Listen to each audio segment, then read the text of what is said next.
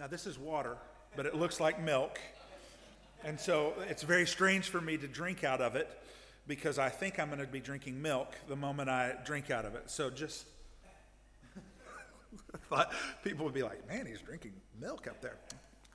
We're continuing in our series of the story of God, his redemptive pursuit through Scripture. And you remember two weeks ago, we started talking about the very best page in that story, and that is the resurrection of Jesus Christ and how that gives us hope, how that pushes us forward and, and reveals what God's work is about and renews us. Last week we talked about the Exodus and the fact that it sets a pattern for us of what redemption looks like. That redemption is restoring a right relationship with God, with ourselves, with others, and with place. Now, today we go to the very first page of the story. Well, not quite the very first page of the story, because we know before all things in eternity, God has existed with the Father, and the Son, and the Holy Spirit, and they have been together. They have been dancing together. They have been communicating together. They have been planning and talking about this moment that we're reading here. It's interesting as I was thinking about creation and creation stories and how that really works into this pursuit of redemption. I wanted to find out about a couple of other creation stories that are out there. So, one creation story that I wanted to know about was the Egyptian creation story. Now, that's important because Moses writes the book of Genesis. And it's not written during the Exodus, it's actually after they get through with the Exodus that Moses begins to write this. And so, really, on some level, the book of Genesis is a telling of the story for the Israelite nation that was just forming. So they would understand more fully who this God who revealed his personal name to them, right? Who is in the process of, uh, of restoring a right relationship with himself and with them, with them individually and with them as a group, and giving them a place. What did they come out of? There's a reason why the Exodus happened the way that it happened. Well, so one of the Egyptian myths or creation stories about is about Ra or Re, who Amun Re, who uh, self-propagated two children, a son and a daughter. And that sun and daughter had a relationship with one another that formed many other little gods. And Re did not like that, and he cried tears, and those tears formed humanity. But seeing humanity, he could not, uh, they were not, uh, they were ruthless and they were mean. And, they, and so he pulled away and just became the son away from them.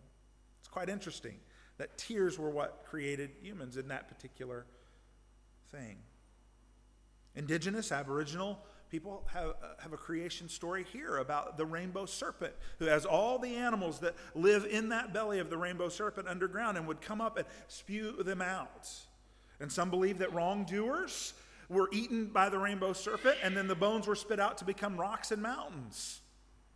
It's a pretty amazing story. And so, a lot of times, people will come to Genesis and they'll look at it, those first two chapters in particular, and they try and figure out is this a, just a myth? Is this a, a, a historical telling of what took place? And there's lots of people who think about it. And today in our society, what we're really coming to is not sort of those mythological stories of creation, right? That's not what Moses, what we look at when we see it, that Moses is battling. Moses is battling those type of stories. When we come to it, we think of evolution and we think of modern science and those things. And so, how does it battle against those stories? And that's all good and fine. But what I think we really see in creation story for us today is it is a picture of God's redemption. It is a picture of what God had intended at the very beginning of time to set up. You see, creation is actually the original or a covenant that is made. When God creates and speaks the world into existence, He is creating a covenant. Now, there's four things that are needed for a covenant to take place. Covenant is throughout Scripture, and it is always used in the context of redemption. So I want to look at Jeremiah real quickly just to show you how God is saying this is a covenant. Jeremiah 33.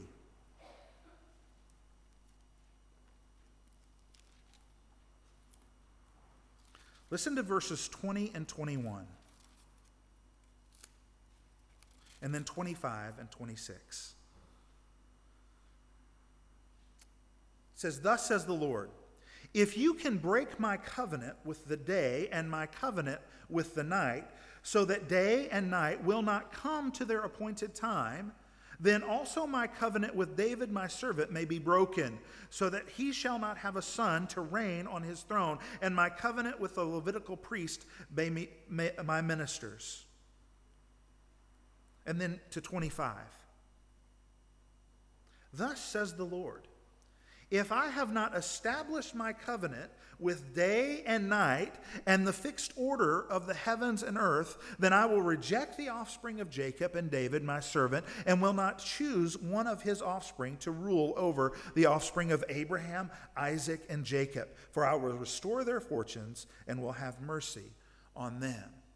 So, what we see here that Jeremiah the prophet is saying, looking back to creation and saying, it's a covenant that God has set forth. He has placed things in order, and there are four things that we need to see when we look at a covenant. The first one is there's always a preamble in a covenant. What a preamble does is it introduces us to the one who is establishing the covenant. Genesis 1 is definitely a preamble to that covenant. All things, plants, animals, and persons are appointed to be covenant servants, we see, and to obey God's law and to be in subordination to his graceful purposes. When we read God saying, Let there be light, and God saying, Let there be an expanse, and God saying, Let the waters under the heavens and the earth, it is a great introduction for us of who He is. So it's a preamble. The second part of a covenant is obligation, that there's a pattern that takes place. So that person who is sovereignly administering the covenant coming to others to say, here's what is happening, here's what my promise is to you, here's what I'm bringing to you. There is an obligation to that. I'm going to provide for you, I'm going to care for you, and in turn, creation will serve me. That's what it says in Psalm 119, 91. It says, All things serve the Father. That there are tasks that come out of creation for us to do. So the first is a preamble, the second is an obligation, the third is a mediator. There's someone who stands and represents the covenant for all those who are coming into the covenant. So creation is receiving a covenant from God here in the creation. And who stands as the mediator of that? It is Adam. We see that. Then God said, Let us make man in our image after our likeness, and let him have dominion over all the fish of the sea, and over the birds of the heaven, and over the livestock, and over all the earth, and over every creeping thing that creeps on the earth. So God created man in his own image. He created him male and female. And God blessed them. And God said, Be fruitful and multiply, and fill the earth, and subdue it, and have dominion over the fish of the sea, and over the birds of the heavens, and over every living thing that moves on the earth. See, that mediator in this covenant relationship that we see in Genesis is Adam. He is there to moderate between the divine provision that affects all of creation. God says, I'm giving all of this to you, but there needs to be somebody who mediates it. The fourth thing is a declaration of blessing and curse. So there has to be those in keeping of the covenant, a blessing that happens, and if you don't keep the covenant, a curse that takes place. We see that happening a little bit later, and we're going to look at it in two weeks about how it really unfolds for us. But it's all based on the tree of life and the tree of good and evil. The tree of life is there in the middle of the garden, it's to provide for them life and care and goodness. And then there's the tree of the knowledge of good and evil, which God says very clearly you cannot have the fruit from that tree. See, there, there is a blessing, living in the garden, living forever, having dominion over things. And there's a curse. There's something that you cannot do. At that moment, we know in the creation story that God is the sovereign, the one who is administering it, and that we are the recipients of that as creation. Williams, in his book, as far as the curse was found, says this God's redemptive acts do not oppose or deny his creative intent, but they come as a restorative promise in relation to creation. Now, remember, last week we talked about what does this redemptive pursuit look like? That it's a pattern, right, of right relationship with God, with ourselves, with others, and with place. And what we see happening in the covenant of creation is God establishing what that relationship's intent is. So, first, let's look at God. When we come to this place in creation where God speaks the world into existence, we see three things about him. One is that he is sovereign, that he is Lord, and that he is alone the God, the only God, that there is no other God before him. Remember all those creation myths that Moses is trying to get rid of, that, he, that he's fighting against? The same is true today. That when we read the book of creations, whether we read it as historical fact or as some might read it as an, as an analogy or, or sort of a, a poem that tells us what it is, what we should be seeing here is that God is sovereign, that He is alone the God, and that He is Lord. He is the one who has dominion over all the earth. It's very clear when we read the creation story. He is the one who says, in the beginning, what? God, and only God, created heavens and earth. Then we find out who ourself is in this creation story.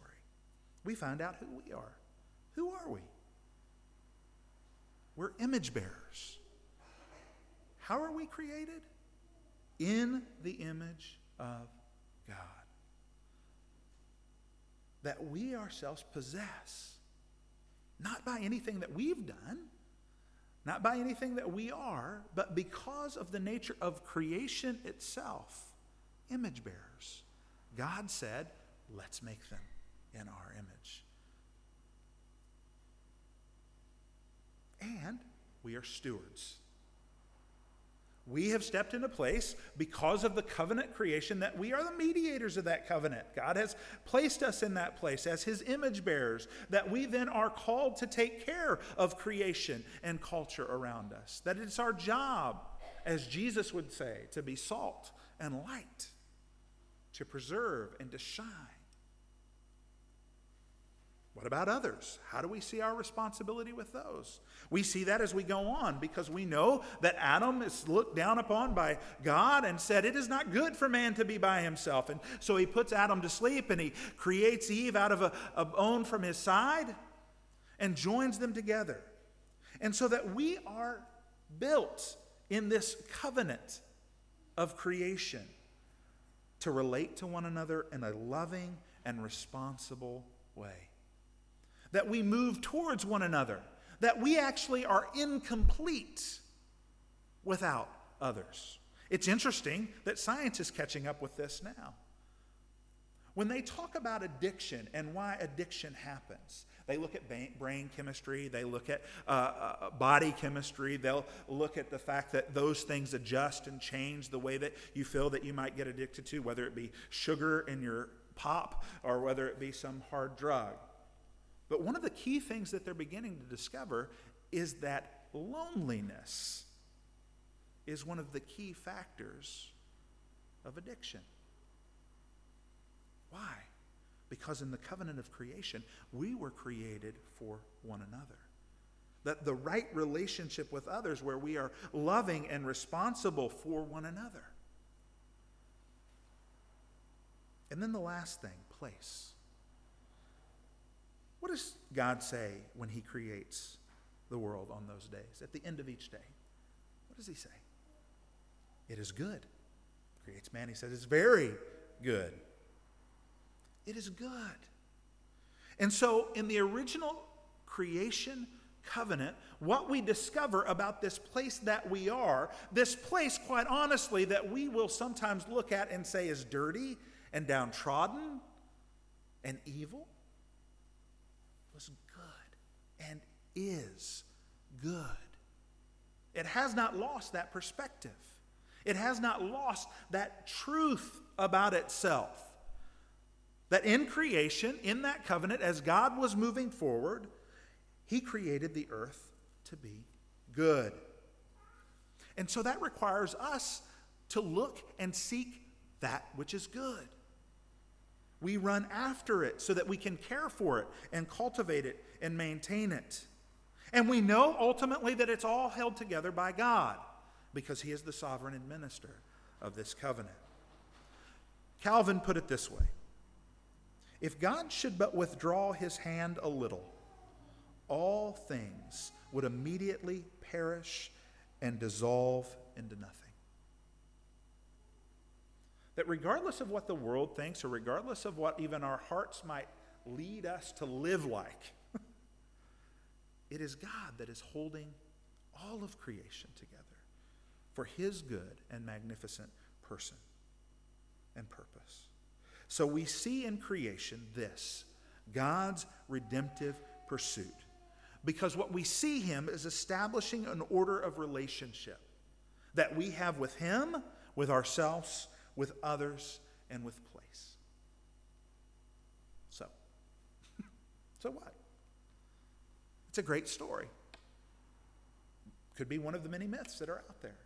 What does it do for us then, today, as we sit here in 2016? What does it do for us today when we step into an understanding of God's working in creation, showing us what His redemption is? How does it cause us to live differently? Andy Crouch wrote a book called Culture Making. And he says this The picture we find in Genesis of humanity is of this cultural cultivators. Cultural cultivators. He says, culture is what we make of the world.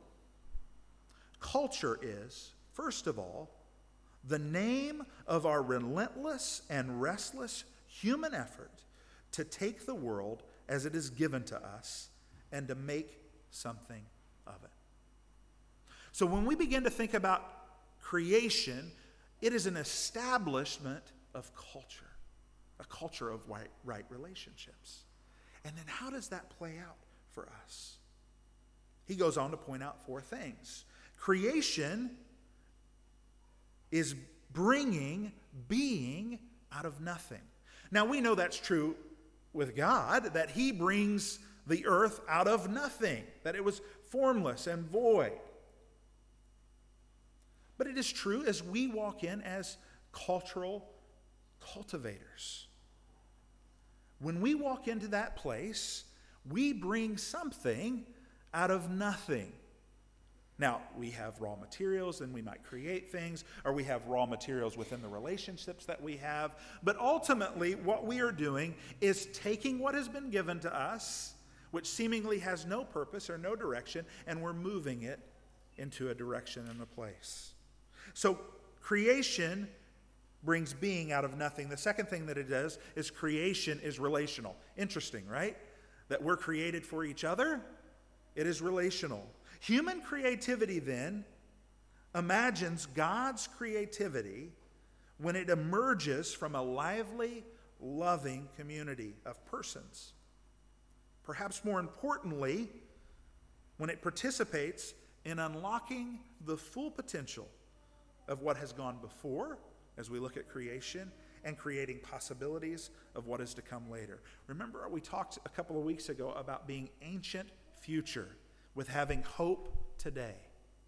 We know that as we are working as creative and cultural cultivators, that we are grabbing all the promises of God, all of what God has done before, pressing forward to what God is doing ultimately by calling us home to Himself and having hope in the here and now because of it. That's what the resurrection does, the ultimate ancient future. So creation is relational. Creation also requires cultivation. If we just let things go, your life, your garden, your house, your car, your relationships, do they get better or do they get worse? culture then requires, and creation requires us to cultivate it, to care for it, to look after it. And ultimately, creation leads to celebration. We know that all creation sings the praises of our Father, and we do as well. Because as we create, we are celebrating that which God instituted at the beginning, the foundation of the world, when He said, Let us make man. How beautiful it is that we are part of it. Talking about culture and thinking about culture makes us go, well, how do we, how do we sort of wrestle with it? Because sometimes it looks like creation that's going on now is awfully against what God would want. And I would agree. Niebuhr wrote a book called Christ and Culture. And he says there are a couple of options about how we deal with this. The first one is Christ against culture, that looks at culture and says all culture is bad and Christ is good, and so Christ is coming to punish the disobedience of culture. A second way that he looks at it is Christ of culture that we look at Christ and see that culture influences how we view Christ and who Christ is, and we're getting progressively better in our thoughts, and we're growing in our knowledge and abounding in all wisdom. And so we adopt culture and we make Christ to begin to look like culture. I mean, because we want to open ourselves up and we want to make sure everybody's okay. Or Christ above culture, which really sort of builds a paradox of dualism that says, the world is here and Christ is here, and never the twain shall meet. And so in my life, I compartmentalize the things that are of the world and the things that are of God. And so work is of the world, but worship is of God. And then last, he says, we should look as Christ as transformer. That Christ steps in to our place of cultural cultivating and he wants to transform it. Now, as you read books about culture and transforming and church growth and all sorts of things like that, they always talk about the fact that we want to change the world, we want to change the world, we want to change the world. What tends to happen is as we begin that refrain, we look at it and say, and this is how it should be changed. And we'll base it up on our own interpretations and our own desires and what we would feel most comfortable with. What Niebuhr is saying is that really Christ is the converter of culture. That in it, Christ brings culture back or creation back to its intended purpose. Where there's a right relationship with God, with ourselves, with others, and with place.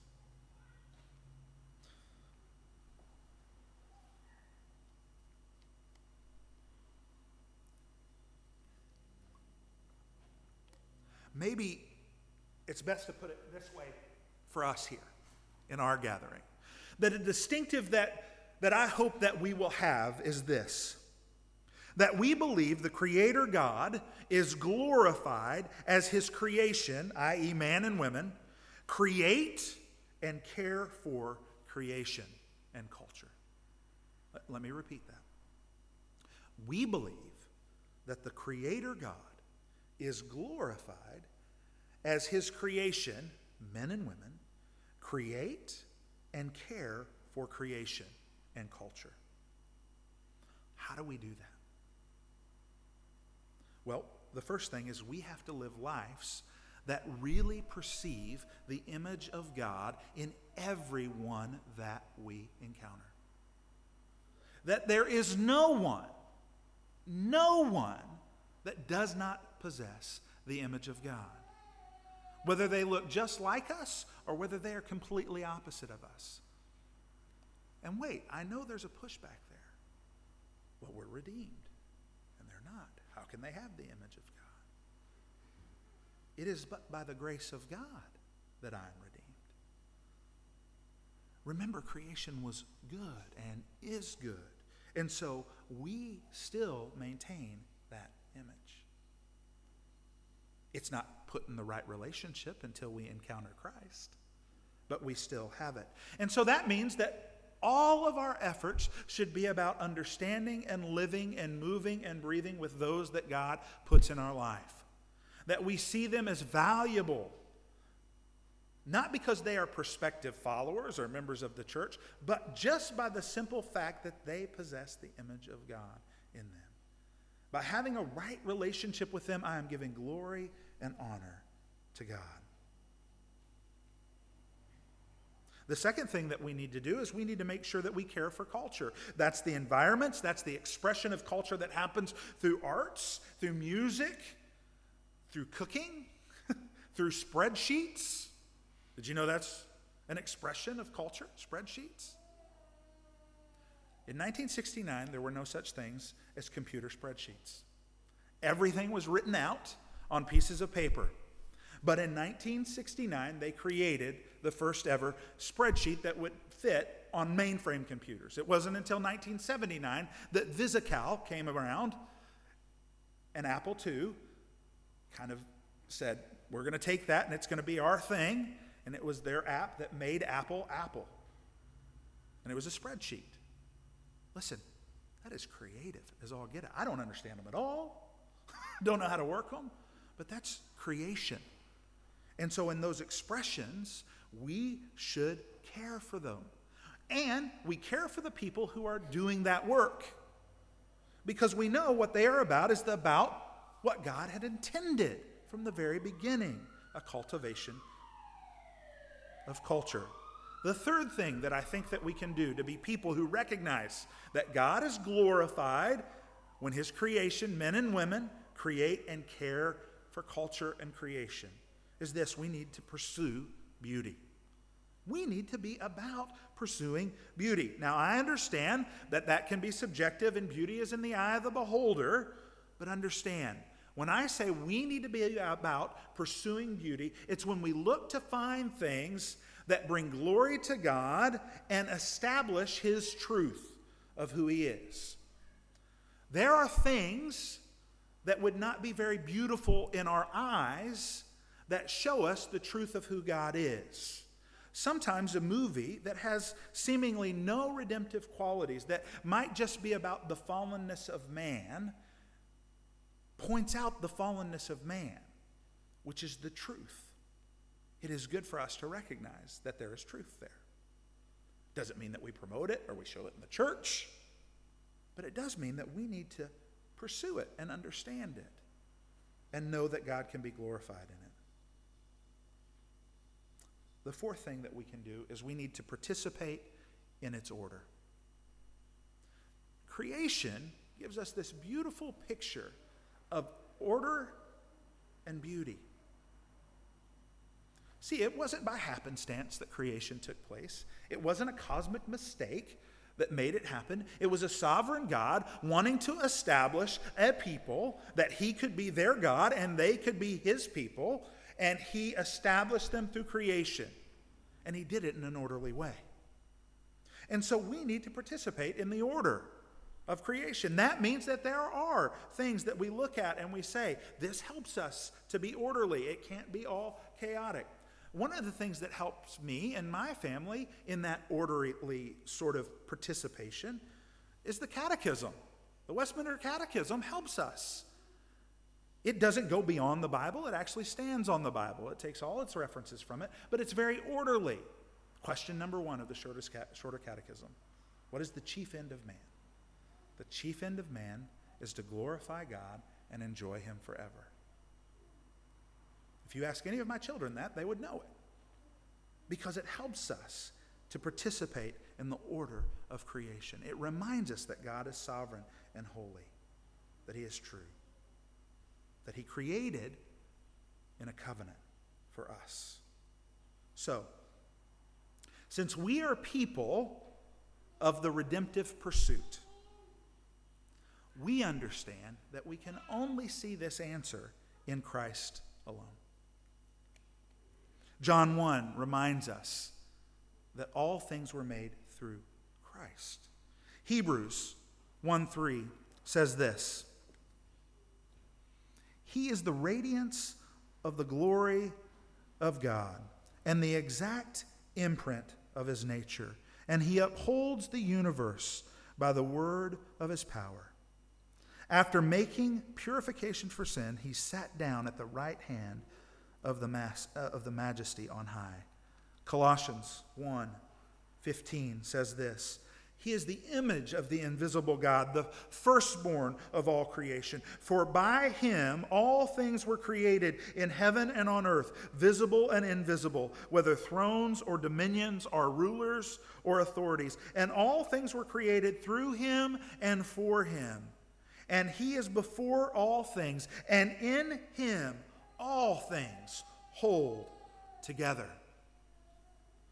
Kuyper says this There is not a square inch in all of the dominion of the human existence over which Christ, who is sovereign over all, does not cry out, Mine.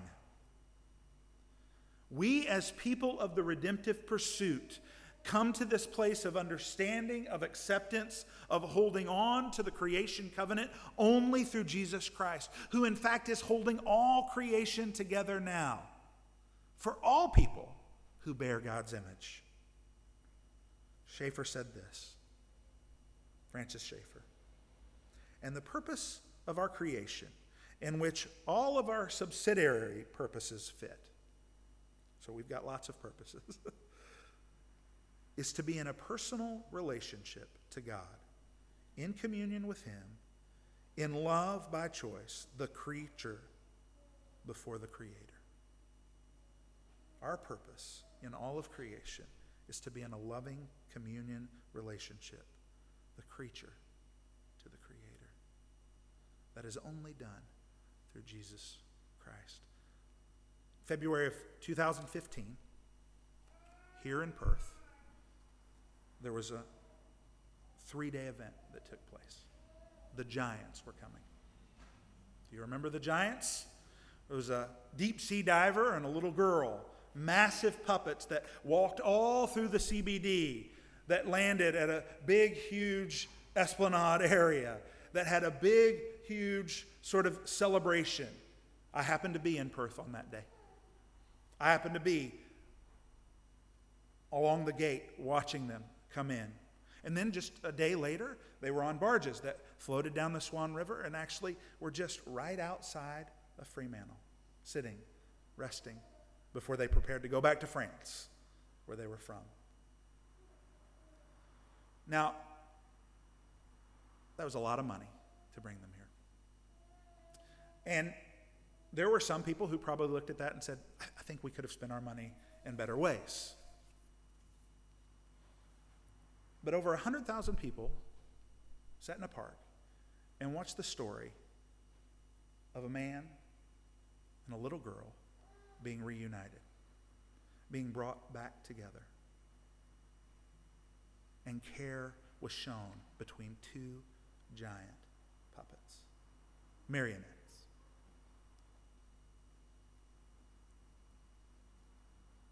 We are cultivators of culture. Everything that we do should sing his praise and his truth. We long to be a place that we know the Creator God is glorified when his creation creates and cares for creation and culture. We only do that through Jesus Christ. It tells the story, when we go back to the purpose of creation, it tells the story of redemption.